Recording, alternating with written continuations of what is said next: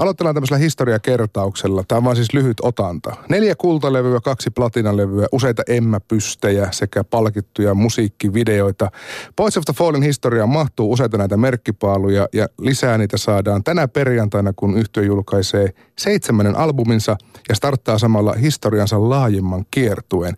Tervetuloa lähetykseen Marko Saaristo ja Olli Tukiainen. Kiitos. Kiitos bändin isät, näin kai voidaan todeta. isi, isi. Kahden isän bändi. Mutta siis te no. olitte se, se al- alun perin koko laittava voima. No me oltiin se ihan al- alkuperin ehkä se koko laittava voima tosiaan joo. Ja sitten Markus tuli siihen sitten todella nopeasti myös mukaan niin kuin jatkamaan hommia. Että mm. me oltiin ehitty tekemään jonkin aikaa Ollin kanssa biisejä ja tolleen noin. Ja sitten siinä Late Goodbye tekemisen aikana niin sitten löydettiin herramme kapteeni ryhmään mukaan ja, ja oli sillä kolmiyhteydellä me päästiin sitten aika hyvin eteenpäin asioissa. No Clear Views julkaistaan nyt tulevana perjantaina, niin onko nyt kirkkaat näkymät? No ainakin sitä tavoitellaan. Sanotaan, että se on semmoinen niin kuin päivästä toiseen muuttuva käsite, että tota niin, että tota, toisina päivinä näyttää asiat paljon selkeämmät kuin toisina. Miltä näyttää bändin tulevaisuus, kun katsoo eteenpäin? Kiireiseltä. Niin, todella kiireiseltä ainakin nyt tällä hetkellä. Teitä se oikein ehdi mitään muuta ajattelee kuin seuraavaa päivää just ja just, että mm. sel, miten selvitään siitä. Mm. tota niin. Mutta toisaalta niin kuin, aika semmoinen innostunut ollaan tällä hetkellä just siitä, että kiertoja alkaa ja vihdoin saadaan se levy ulos ja ikään kuin päästään jatkaa eteenpäin. Niin, me ollaan aika pitkään tehty sitä levyäkin, että niin, semmoinen Iisakin kirkko. Tämä on kuitenkin jo seitsemäs levy, niin kuin jo sanottiin, ja myöskin sitä seuraava kiertue ei, ei todellakaan tehdä ensimmäinen. Niin eikö tähän ajanjaksoon tavallaan ikinä opi, että tämä viikko ennen levyn julkaisua niin tulee olemaan kiireinen? No itse asiassa kyllä mä voisin sanoa, että, että niin kuin, kyllähän siihen niin kuin oppii, se tietää minkälainen se sykli on ja mitä, mitä tulee. Että, että, tota, niin, ehkä, ehkä enemmänkin toivoisi toi, toivoisi niin, että ei opi, koska silloin siinä aina on semmoinen niin kuin tietynlainen – uutuuden viehätys asioissa, mikä mun mielestä on niin kuin sellainen ainakin, mikä, mikä itseä monta kertaa ajaa eteenpäin, että joku asia on semmoinen, että mä löysin jotain uutta, jotain jänskää ja, ja sitten sit se vie mukanaan, siihen pääsee uppoutumaan.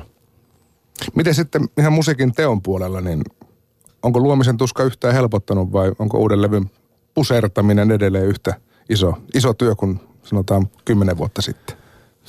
Mitä sä sanoisit? No tota, Toi on kyllä hyvä kysymys. Siis tietyllä tavalla on oppinut paljon siitä niin kuin biisien tekemisestä ja niin edespäin. Ja, mutta sitten tulee semmoisia ongelmia, että no mähän on tehnyt tämänkin jo miljoona kertaa. Että voiko tämän tehdä vielä uudestaan?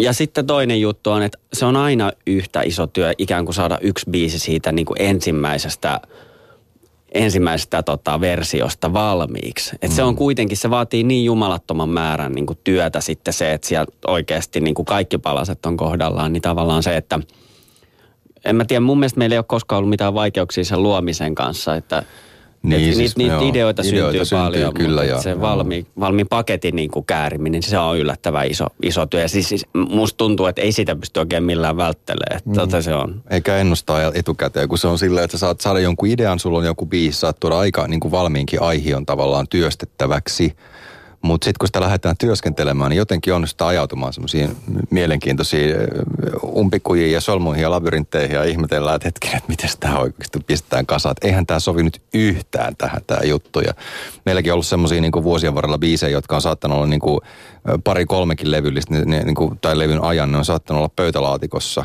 Ja sitten niin kuin neljä, viisi vuotta myöhemmin me ollaan hiffattu, että niin näin tämä tehdään. Ja tota, musta tuntuu, että joka levyllä käy silleen, että, että niin kuin aina, aina kautaan silleen, niin kuin, että jos, jos me nyt vaikka tehdään pari 30 biisiä jotain levyä varten ja tiedetään, että me valitaan niistä suurin piirtein 10-12 sille levylle, niin kyllä siellä semmoinen 3, 4, 5 kappaletta niitä biisejä, joita ei valittu sen takia, että me ei vaan vielä tiedetä, miten tämä pitää tehdä. Muut on ehkä sitten jäänyt niin kuin odottamaan jotain muuta kontekstia, miksi ne ei sopineet tähän levyltä tai jotain muuta. Mutta se on käytännössä positiivinen ongelma. No se on kyllä positiivinen ongelma, että sitä materiaalia tämmöistä niin kuin on sitten siellä käytettävissä myöhempinä, myöhempiä aikoja varten. Vaikka te olette semmoinen aika niin kuin self-made bändi, että tykkäätte tehdä paljon asioita itse, niin tähänkin levyyn totta kai ulkopuolista tuotantoa ja apua haettiin. Stefan Buuman, mies, joka on no, isoimman työnsä tehnyt Kentin taustalla, muidenkin ruotsalaisbändien Hellacoptersin, mutta myös kansainvälisten Backstreet Boysien kanssa, niin miten te päädyitte yhteistyöhön Stefanin kanssa? No se tuli tavallaan niin kuin tutun kautta tämä yhteys, että tutun tutun, näin voisi sanoa kautta ja, ja tota noin niin... Ei... Six degrees to Kevin Bacon. Ja, kyllä.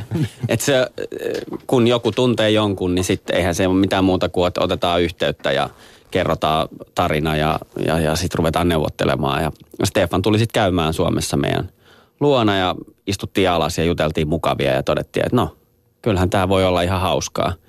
Et ei siinä sit sinänsä sen kummempaa ollut, että se on hänen työtään ja, ja tota noin niin, eipä siinä rahat tiskiin ja töihin. niin, hän, hän, hän, tulee, hän tulee, kun soitetaan niin. suurin piirtein. Joo, mutta mut vielä sanottakoon, että kyllä siinä niinku heti ekassa tapaamisessa niinku sillä lailla jotkut palaset loksahti, että mm, todettiin, mm. että ton kanssa tullaan toimeen ja varmaan to, toivottavasti toisenkin päin ja näin. Joo, kyllä ne kemiat on tärkeät ja semmoinen niin kuin näkemys siitä, että pystytään toimimaan yhdessä ja, ja Stefanin kanssa asiat vaan niin kuin tuntuu luonnolliselta. Mitä uutta ruotsalaisvahvistus toi levyn tekoon?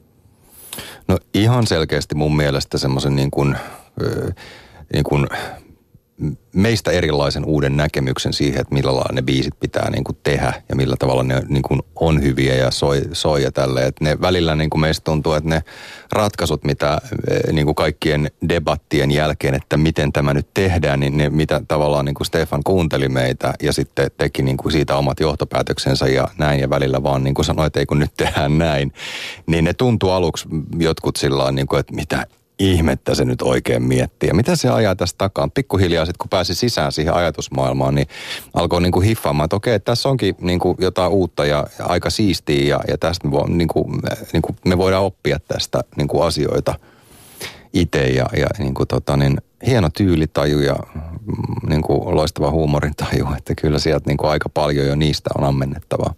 Tuliko kertaakaan sieltä suunnasta, että trust me, I know what I'm doing? Tuli. Tuli, todellakin. niin, niin, kyllä. Ja. MacGyver. Joo, ja kyllä, kyllä se sitten niinku tavallaan kannattikin. Et, ja mekin oltiin sitten taas niinku keskusteltu omasta puolestamme niinku meidän, meidän ryhmän kanssa siitä, että et niinku antakaa mahdollisuus. Me tiedetään, että te olette tommosia niinku tosi omapäisiä tyyppejä, jotka haluaa, teillä vahvat näkemykset ja, ja haluatte tehdä itse ja tälleen näin, että, niinku, että, että niinku, että nyt vaan silleen näpit irti ja antakaa tavallaan kaverille mahdollisuus näin, niin, tota, niin kyllä me aika hyvin myöskin mun mielestä onnistuttiin siinä. Että musta tuntuu, että mä koko levy aikana sanonut kuin yhden kerran semmoisen niin ehdottoman ein. tota, Mutta se oli kyllä sitten todella ehdoton.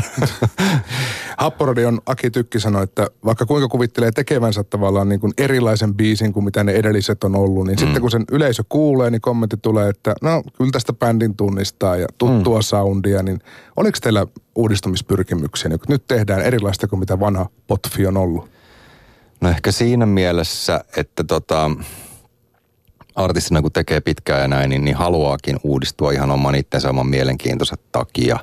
Ja tota, niin, sitten kun on monta, monta niin kuin keittäjää sopassa, niin, niin toki jokaisella on siitä aiheesta niin kuin oma mielipide, että et, tota, niin, et pitääkö uusiutua ja näin. Mä itse asiassa kuitenkin näin, että me lähdettiin siitä, että yhä edelleen tehdään niin kuin, niin kuin meidän näköinen ja kuulonen levy, mutta että tuodaan siihen jotain niin kuin uutta niin kuin fiilistä näkökulmaa ja tällä tavalla. Ja mun mielestä siinä me onnistuttiin kyllä ja se niin kuin levy onnistui niin kuin aika hyvin nimenomaan ton takia, että meillä oli sitten Stefan siinä mukana. Että muuten me oltaisiin saattu tehdä niin kuin todella pitkälle niin kuin samalla tyylillä, mitä on tähänkin asti tehty asioita. Niin toi on varmaan se, niin kuin se isoin uudistus sillä lailla ja ehkä myöskin aika lailla näkyväkin uudistus, mm. että kyllä siinä niin kuin, ainakin omaan korvaan se kuulostaa hieman erilaiselta. Mm. Ja totta kai ehkä niin kuin, me oltiin kyllä itse rankattu jo kymmenen biisiä ennen kuin Stefan tuli kuvioihin. Tai oltiin niin kuin tarjoamassa sille semmoista valmista pakettia. Kyllä se pisti meidät tekemään lisää biisejä. Niin, ja sitten se muuttui se mm. kokonaisuus. Muuttui se... tosi paljon, koska mun konsepti oli jo aivan selkeästä. Mä joudun kirjoittamaan koko konsepti uusiksi vaiheessa, kun tämä homma alkoi silleen, että mä olin ihan helisemässä jossain vaiheessa.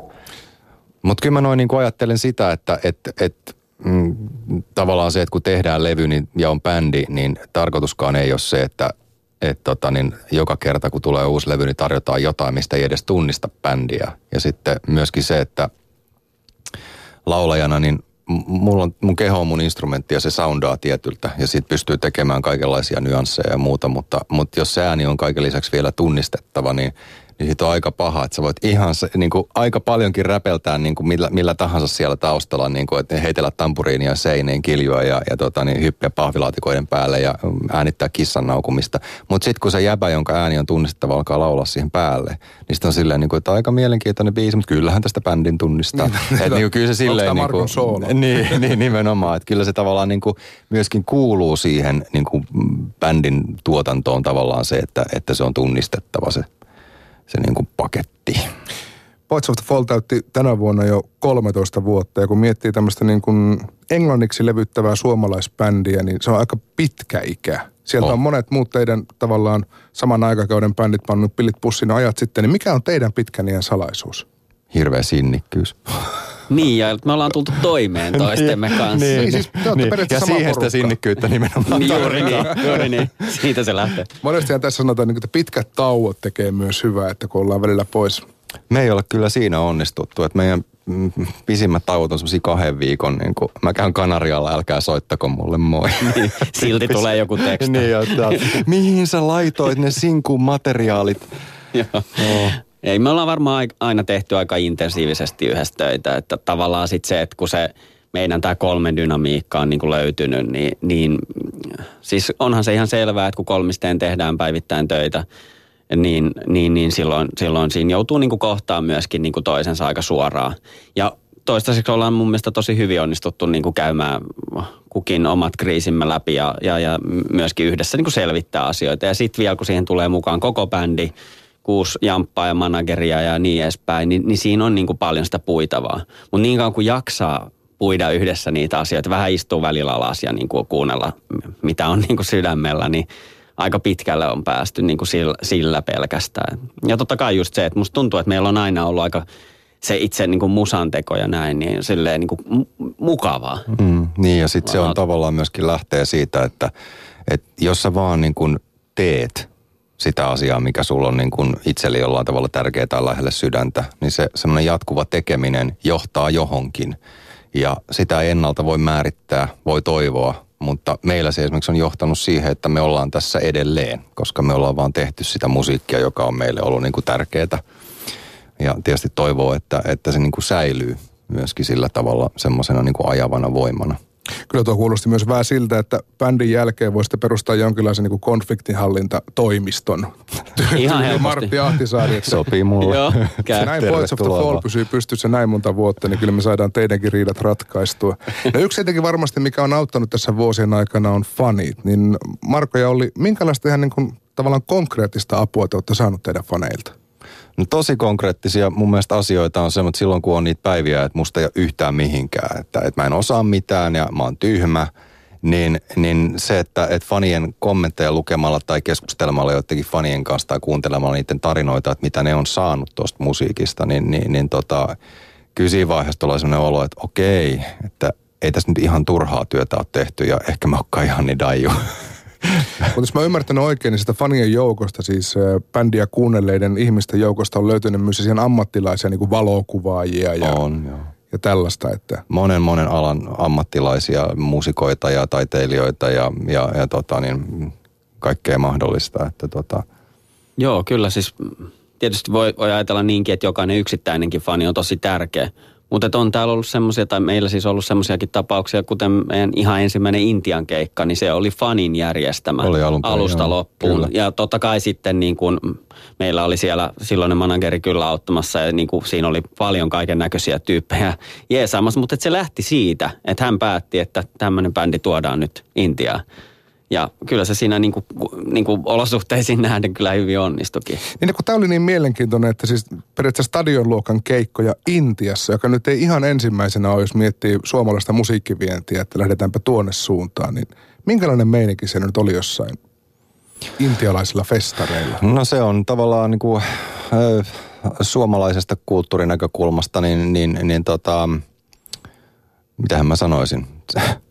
Mä en siis sanoa, että se on kaoottista, mutta kun mä rupesin miettimään suomalaisia festareita, niin, niin se on ihan samanlaista kuin täällä Suomessa. Niin, Mutta tekee kyllä. se varmaan ilman viinaa vielä. Niin, siinä on ehkä se, että, että ne tekee sen ehkä enempi ei, niin kuin tavallaan ilman, ilman viinaa, vaikka toisaalta esimerkiksi Kingfisher-festivaalit oli sitten taas niin kuin Niin niin joo. viinarahoitteiset festivaalit. Niin, kyllä. en mä tiedä. Ihan samanlaista kuin Suomessa, niin kuin tosi lämmintä. Onko teillä mitään tietoa tavallaan, miten Intian alun perin teidän musiikkia päätyi? Mä luulen, että, että se on alun perin ollut sillä, sillä tavalla, että, että niin kuin yliopistopiireissä meidän musiikki on tavallaan mennyt niin kuin IT-yliopistojen kautta. Ja sitten kun yliopistot on Intiassa semmoisia hyvin niin kuin networkattuja yhteisöjä, niin tota, kun se on tavallaan yhdessä lähtenyt, niin se on levinnyt muihin. Ja sitten se tietty ikäluokka on, on niin kuin kaikki ikään kuin saanut semmoisen Poets of the Fall kasteen jotenkin siinä kohtaa, että se on niin kuin tullut ihan niin kuin tosi isoksi ilmiöksi ja sitten se on sen jälkeen levinnyt sitten niin kuin siihen muuhunkin yhteiskuntaan. Tämä on niin kuin meidän ehkä käsitys siitä, käsitys siitä asiasta. Niin ja kyllä täytyy sitten sanoa vielä se, että siinä kun on, öö, mä luulen, että Max Payne peli tai Max Payne 2 peli, niin kuin si, sillä oli tosi suuri vaikutus mm. siihen. Ja kaikella si, sillä, mitä tehtiin myöskin sen jälkeen. Niin. Että tavallaan sillä saatiin niin kuin se, eikö se ollutkin niin, että se enti, ensimmäinen yliopisto, missä käytiin, niin se oli IT. Oli, oli. Joo. Joo, niin tavallaan mä luulen, mä luulen ei, ei sitä ole koskaan kauhean tarkkaan itse asiassa varmaan edes kyselty sieltä, mm. että miten se sitten lähti, mutta varmaan niin kuin siitä. Mutta just niin, että heillä on kyllä ti, tiiviit nämä y- yhteisöt siellä, että sillä lailla päästiin. Sitten kun joku lähtee leviämään, se todellakin leviää sitten. Joo. No tämä seuraava kiertue, mikä nyt perjantaina starttaa, se ei teitä Intian tällä kertaa vie, mutta on sanottu, että se on bändin historian suuri. Niin miten laajasta turneesta nyt oikein on kyse? No me ei edes oikein tiedetä itse varsinaisesti vielä, että nythän meillä on ikään kuin julkaistu tammikuun loppuun asti niitä keikkoja ja ja tota, niin siinä mennään ympäri Eurooppaa ja sivutaan vähän Aasiaakin ja tälleen näin, mutta tarkoitus on kuitenkin sitten niin kuin ainakin näin alustavasti puhuen, niin me ollaan kuultu, että, että kiertue jatkuisi siitä taas sitten eteenpäin ja sitähän ei tiedä, jos se vaikka jossain vaiheessa veisi vaikka Intiaankin, mm-hmm. mutta tota, niin, nyt mennään näillä eväillä, mitä on Niin, tässä on nyt, voidaan puhua ehkä vähän niin kuin tämmöistä niin kuin ekasta legistä siinä mielessä, että Mm. tämä ensimmäinen jakso, joka päättyy siinä niin kuin tammikuun lopussa ja sitten niin kuin katsotaan se seuraava palanen varmaan sinne jonnekin kesäkuun tai mm. kesän loppuun ehkä. Et, mutta et nyt ensimmäisiä laajennuksia oli se, että meillä on taas uusia kaupunkeja nyt Venäjällä ja tota noin niin nyt, UK-markkinoilla. nyt on Briteissä jo, voidaan puhua jo pienestä kiertueestakin siellä itse niin kuin UKon sisällä, että mm. ihan uusia paikkoja, että, että tota, ihan mukavastihan se tuosta mm. alkaa. Niin ja sitten tavallaan se, että, että kyllähän me mennään, että jos, jos niin kuin fanit tulee paikalle tai fanit niin kuin pyytää meitä riittävässä määrin tulemaan mestoille, niin jos keikkakutsuja tulee, niin kyllähän me tietysti mennään, että sekin vaikuttaa tavallaan siihen, että minkälainen siitä rundista loppujen lopuksi kehkeytyy, että jossain vaiheessa, kun jäädään vaikka keikkatauolle ja ruvetaan tekemään uutta levyä tai jotain tämmöistä näin, niin, niin nähdään, että no minkälainen se hullun mylly sitten oli. Tämä oli aika ilahduttava nimittäin huomata, että näitä ö, Ison-Britannian keikkoja on tuolla kiertueen loppupuolella, koska se oli kai semmoinen markkina, johon teillä oli vähän vaikeuksia ensin päästä. Joo, ja kyllähän se tietysti, kun me ollaan niin kuin toimittu kuitenkin koko tämä aika niin kuin indie-labelina, eli siis niin kuin ilman suurempien levyyhtiöiden niin kuin vetoapua tai mitään tämmöistä näin, niin se on aina vielä kaiken lisäksi niin kuin hitaampaa, että luodaan ne kaikki kontaktit ja, ja tota niin, sitten päästään, päästään sinne mestoille menemään ja maksetaan kaikki itse ja näin päin pois, niin kyllä siinä niin kuin, no, siinä saa aina niin kuin jokaisen maan ja jokaisen kaupungin kohdalla tehdä semmoisen alustavan työn, niin aika pitkään tossakin on mennyt. Niin mäkin mietin tavallaan sitä, että totta kai mä, niin kuin, mä olin ihan suunnattoman iloinen siinä vaiheessa, kun se ns. riskinotto kannatti sieltä, siellä, e- silloin kun odotettiin sitä meidän niin kuin ensimmäistä Lontoon keikkaa pari vuotta sitten, tai koska se nyt olikaan, niin tota, se, että se myytiin niin nopeasti ja oli niin kuin huikea suksee. Mutta ehkä sitten kuitenkin mä oon kaikkein tai mä oon paljon enemmän iloinen siitä, että se ei ollut vaan, koska joskus käy niinkin, että menee jonnekin paikkaan, missä ei ole ollut ennen ihmisiä kiinnostaa vaan niin kuin muuten niin paljon, että sitten se niin kuin katoaa vähän sit se kiinnostus sitten, kun tulee uudestaan. Mutta nyt oli niin kuin ihana huomata, että sitten seuraavaksi olikin jo kaksi keikkaa siellä. Mm. Ja sitten käytiin, vä- NS-välikaudellakin käytiin siellä sitten vielä kääntymässä. Ja nyt sitten järjestyi noin neljä keikkaa. Eli selkeästi niin kuin nyt se ava, avautui se markkina sillä lailla. Ja tota noin, niin, niin, niin ehkä se oli niin kuin se tosi suuri palkinto siinä, että Mutta nimenomaan nämä vaatii meiltä niin kuin taloudellisia riskejä ja investointeja siis sillä lailla, että, mutta toi, toi onnistuu. Mutta eikö se vähän kuulu bändin historiaa, taloudellisten riskien ottaminen? Joka ikisen levyn kohdalla kyllä. että niinku tavallaan se, se niinku lähtöko- lähtökohtainen tarina, että, että kaikki pannaan peliin, niinku, e, mitä on paljon kerrottu ja mistä on paljon ollut puhetta, niin, niin mä oon itse asiassa vuosien varrella huomannut, huomannut että se, se on jokaisen levyn kohdalla tehty aina uusiksi. Näin on, näin on aina on myyty autot ja asunnot. No sanotaan, että ei nyt, ole, ei nyt ole ihan autoja ja asuntoja välttämättä myynyt, mutta tavallaan se, että, että niin kuin se, että mitä tililtä löytyy, niin se on kyllä kaikki laitettu siihen sen, sen niin kuin yhden kortin varaan ihan hulluna. Ja sitten ollaan ihmetelty vähän aikaa, että no miten tästä selvitään. Mutta. Tämä perjantaina starttaa siis tämä kiertueen ensimmäinen osio, niin kuin tässä todettiin, ja siihen kärkeen on viisi Suomen keikkaa, mutta sitten suuntaattekin jo saman tien itään.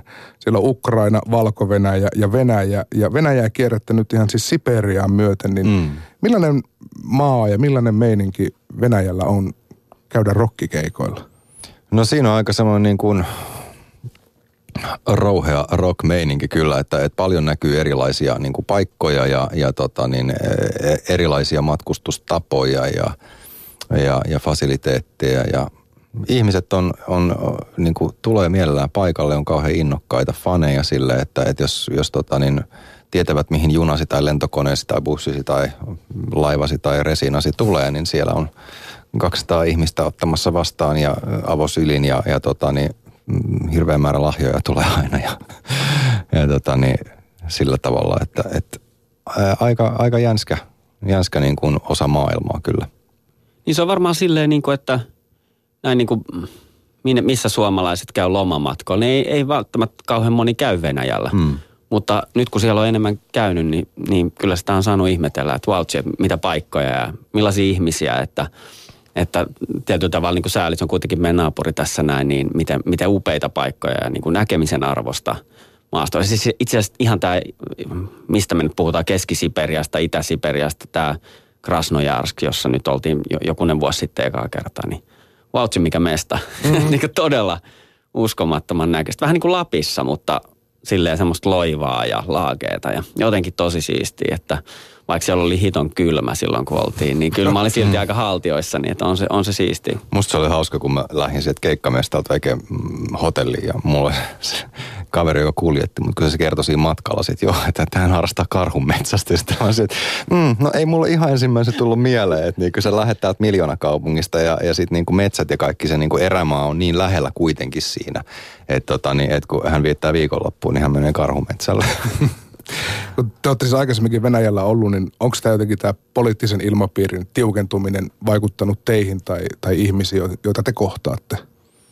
Kyllä sitä aina välillä mun mielestä tulee vastaan niin kuin tavalla tai toisella ja, ja tota niin, äh, joskus siitä kysytään myöskin haastatteluissa, että se on yksi, yksi tapa, millä se ilmentyy, että minkälaisia mielipiteitä tai näkemyksiä meillä on niin kuin jostain poliittisista asioista ja tälleen näin yleensä me ei lähdetä politiikkaa niin hirveästi kommentoimaan, koska sekin on asiantuntijatehtävä ja me ollaan muusikoita, että et, tota, niin semmoinen niin kuin kansanomainen mututuntuma asioihin on ja omat arvot ja mielipiteet tietenkin on asioista, mutta joka tapauksessa yritetään viedä sitä niin kuin musiikin asiaa sitten sinne eteenpäin. Sitten se tulee joskus niin kuin vastaan ihan semmoisina asioina, että joihinkin paikkoihin ei vaan niin kuin pysty menemään esimerkiksi, että et, et joidenkin niin kuin mm, talouteen liittyvien – niin kuin sanktioiden takia, niin, niin esimerkiksi niin ei ole varaa maksaa keikasta niin paljon, että me voitaisiin edes mennä sinne. Mm. Tällaisiakin asioita saattaa tulla joskus vastaan jossain paikoissa. Niin ja sitten varmaan toisaalta saman tekevä, jos miettii sitä yksittäistä keikalle tulijaa sitä ihmistä. Niin mm. Sehän se venäläinen vieraanvaaraisuus hänen kohdallaan kuitenkin on ihan sama kuin aina ennenkin. Aivan, se on ihan totta. No kun puhutaan näin isosta kiertueesta ja puhutaan vaikka tästä Venäjästä, jossa myös etäisyydet on aika valtavia, Joo. niin miten te pidätte huumorin ja mielenterveyden yllä siirtymien aikana? Nukkumalla. niin mä mietin, että ei sitä jotenkin sitä, se, se siirtymä niin kuin, niin, ne on tietysti raskaita. Siellä, siellä joutuu lentää paljon. Että se on, se lentohomma on vähän silleen, on se aika työlästä tietyllä tavalla. Aina on, a, aina on yleensä aikainen aamu. Siitä se niin lähtee. Mutta sitten taas toisaalta mun mielestä meillä on niin hauskaa koko ajan, että se semmoinen niin se, se huumori pelastaa tosi paljon niin kuin sitä sen aamun kyseistä huonoa oloa tai, tai niin kuin sellaista, että jos ei oikein niin kuin ole fiilikset korkealla, niin kyllä se ryhmä sitten pelastaa paljon.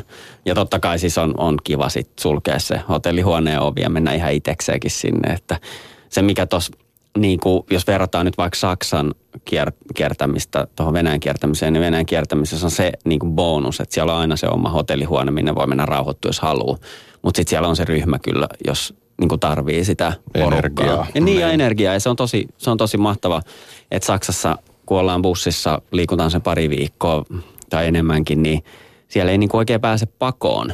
Et, et siellä on sitten tosi tiiviisti sen porukan kanssa, että siellä kyllä venytetään aika pitkälle sitä sietokykyä välillä. Niin se asutte bussissa? Tai Joo, käytännössä. Joo, kyllä. Ihan niin kuin, että se koko aika on silleen niin kuin, että ei, ei ole hotellihuoneen hotellihuonetta välttämättä ja saat olla se pari-kolme viikkoakin vaikka, niin, niin saman porukan kanssa, niin, niin se, että, että missä vaiheessa sen toisen naama alkaa vähän niin kuin rassaamaan, niin siinä pitää aika tarkkaan kuunnella itseään, että mitä tarvii. Ja, ja sen taidon oppiminen on ehkä niin kuin semmoinen olennainen siinä, että sitten kun mä tarvin sen oman hiljaisuuden, niin jos se on mahdollista, niin mä hankin sen jollain tavalla. Eli kuka pistää luurit päähän ja kattelee jotain leffaa tai kuka lähtee kävelylle ulos tai lenkille tai menee nukkumaan omaan punkkaan tai mikä ikinä onkaan se niin kuin, tyyli. Mä kuulin tarinan, että oli sä bongaat siis reissulla paikallisia saunoja. Onko se myös tämmöinen eskapismi siitä, siitä omasta porukasta hetkeksi aikaa? No joo, kyllä se varmaan sitä on, että me tai sit, sitä on toi porukkakin miettinyt, mikä se mun saunan juttu oikein on, mutta se on varmaan just se, että mä oon, mä oon silleen niin semmoinen touhu, touhuja tyyppi, että koko ajan pitää niin kuin mennä ja juosta ja touhuta kauheasti. Niin mulle se sauna on aina ollut semmoinen paikka, missä mun ei tarvitse tehdä mitään. Niin tota, kyllä, mä käyn aina tsekkaa hotellin saunat ja mahdollisten niin kuin keikkapaikkojenkin, jos sieltä sattuisi löytyä. Ei nyt, nyt keikkapaikoilta varmaan niin kuin kauhean usein löydy, mutta Suomesta itse asiassa löytyy aika monesta. Mutta siis silleen, että joo, tsekkaan aina. Ja mulla on aina sellaisia tiettyjä mestoja, missä mä tiedän jo etukäteen, että tuolla on hyvä, hote, niin kuin hyvä, niin kuin, hyvä se saunaosasto. Niin kyllä mä aina sitten yritän järjestää silleen niin kuin sitä aikaa ja Esimerkiksi Moskovassa mulla on aika traditio ollut se, että kun me ollaan esiinnytty tietyllä areenalla niin kuin monta kertaa, niin että sieltä on sitten erikoiskuljetus heti keikan jälkeen, niin että mä ehdin ennen kuin se sauna menee kiinni, niin vähän uimaan ja kylpemään. Onko se mennyt kaupunkiin tämmöisiin niin kuin julkisiin saunoihin? Tai En oo- banjoihin? niin No en ole uskaltanut, mutta mä ajattelin, että se voisi olla seuraava tämmöinen aluevaltaus, että lähtisi kokeilemaan ihan roksit. Sa- siis Saksassahan varmaan on paljon turkkilaisia saunoja ja kaikkea mm. sellaista, että kyllähän sitä voisikin käydä niin kuin tutustua.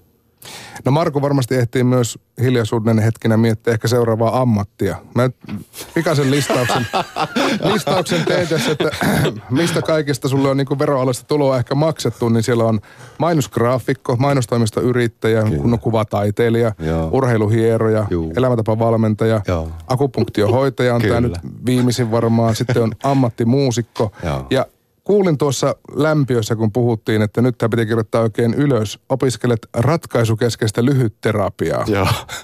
Niin mistä nyt tämmöinen opiskeluinto kaiken tämän musiikkiuran keskellä sulle on tullut? No siis kun tämä maailma on vaan niin mielenkiintoinen paikka ja täynnä älyttömän hienoja ilmiöitä ja asioita. Ja, ja tota niin, mulla on vähän semmoinen luonne, että mun pitää päästä niin kuin tonkimaan jokaista niin kuin läjää, että mitä se pitää sisällä ja miten se toimii.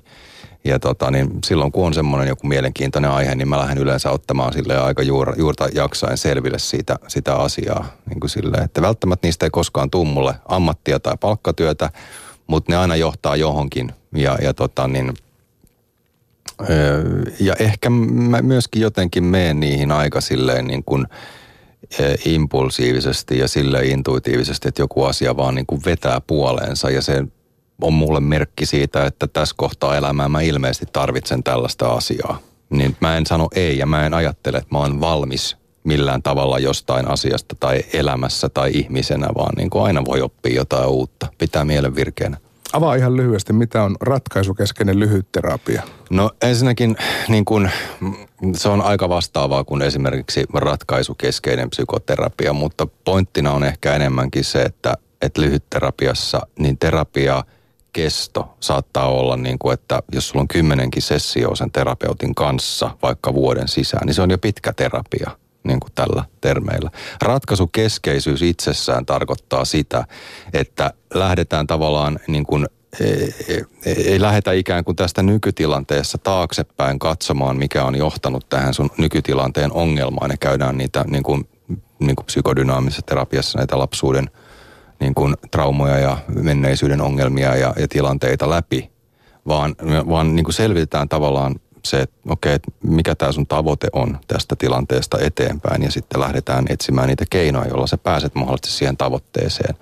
Ja, ja tota niin, ehkä esimerkiksi niin kun, jos ajatellaan vaikka, että hoidetaan jotain ihmistä, joka on alkoholisti, niin se, että miten se ihminen pääsee niin tavoittilaissa, että se ei olisi enää sen alkoholin käytön niin kuin ikään kuin orja, niin että semmoinen tilanne, missä se ihminen on vapaa siitä ongelmasta, niin nämä on niin semmoisia, mm, tämä on se, mihin se terapia tavallaan niin kohdistaa. Eli yleensä lähdetään pyrkimään pois semmoisesta ongelmakeskeisyydestä ja pyritään siihen, että no mikä, millä tavalla se asia on sitten, kun se ei enää ole ongelma. Olli, mistä näistä Markon ammateista on ollut eniten hyötyä bändisuhteen? Ja no siis muahan on Marko hoitanut akupunktioneuloilla silloin ne mukanakin aina reissussa. Toivottavasti ei bussissa, liikkuvassa bussissa. Marko on kyllä aika velhonoisilta. kyllä se onnistuu. Mutta tota, kyllä kaikista on ollut hyötyä, että et, tota noin, niin ihan tasaisesti. Mä vähän luulen, että meillä kaikilla täytyy olla niin kuin jotain muutakin tässä elämässä, että et se ihan pelkkä se musiikki ja työnteko, niin varsinkin kun nyt ne on niin kuin yhte, yhteydessä toisiinsa, niin, niin tota se ei, se ei ihan riitä. Mm. Et, et sit, sit, ja tulee aika kapea siitä kaistasta, sit, missä on. Et, et silleen mä näen, että on tosi tärkeää, että on niitä kaikkia muitakin juttuja elämässä. Ja Markolle se selkeästi on niinku, ei pelkästään opiskelu, vaan tämmöinen niinku uusien ammattien kartottaminen, sanotaan näin. Niin, tota, mutta on hyötyä ehdottomasti kaikesta. Joo. Niin ehkä tuo, mitä sanoit, että jotain muuta kuin musiikkia ja mu- muusikon ammattia, niin on myös sen pitkän ja salaisuutta, mitä tuossa aluksi tivaasin. Kenties juuri näin. Ää, Marko Saaresta ja Olli Tukien tuhannet kiitokset, kun pääsitte käymään. Perjantaina siis julkaistaan Clearview ja samalla alkaa tämä ää, paljon puhuttu kiertue. Helsingin jäähalli on ensimmäinen paikka ja sitten Tampere, Turku, Oulu, Joensuu ja sitten ulkomaille. Tsemppiä hyvät herrat. Kiitos. Kiitos.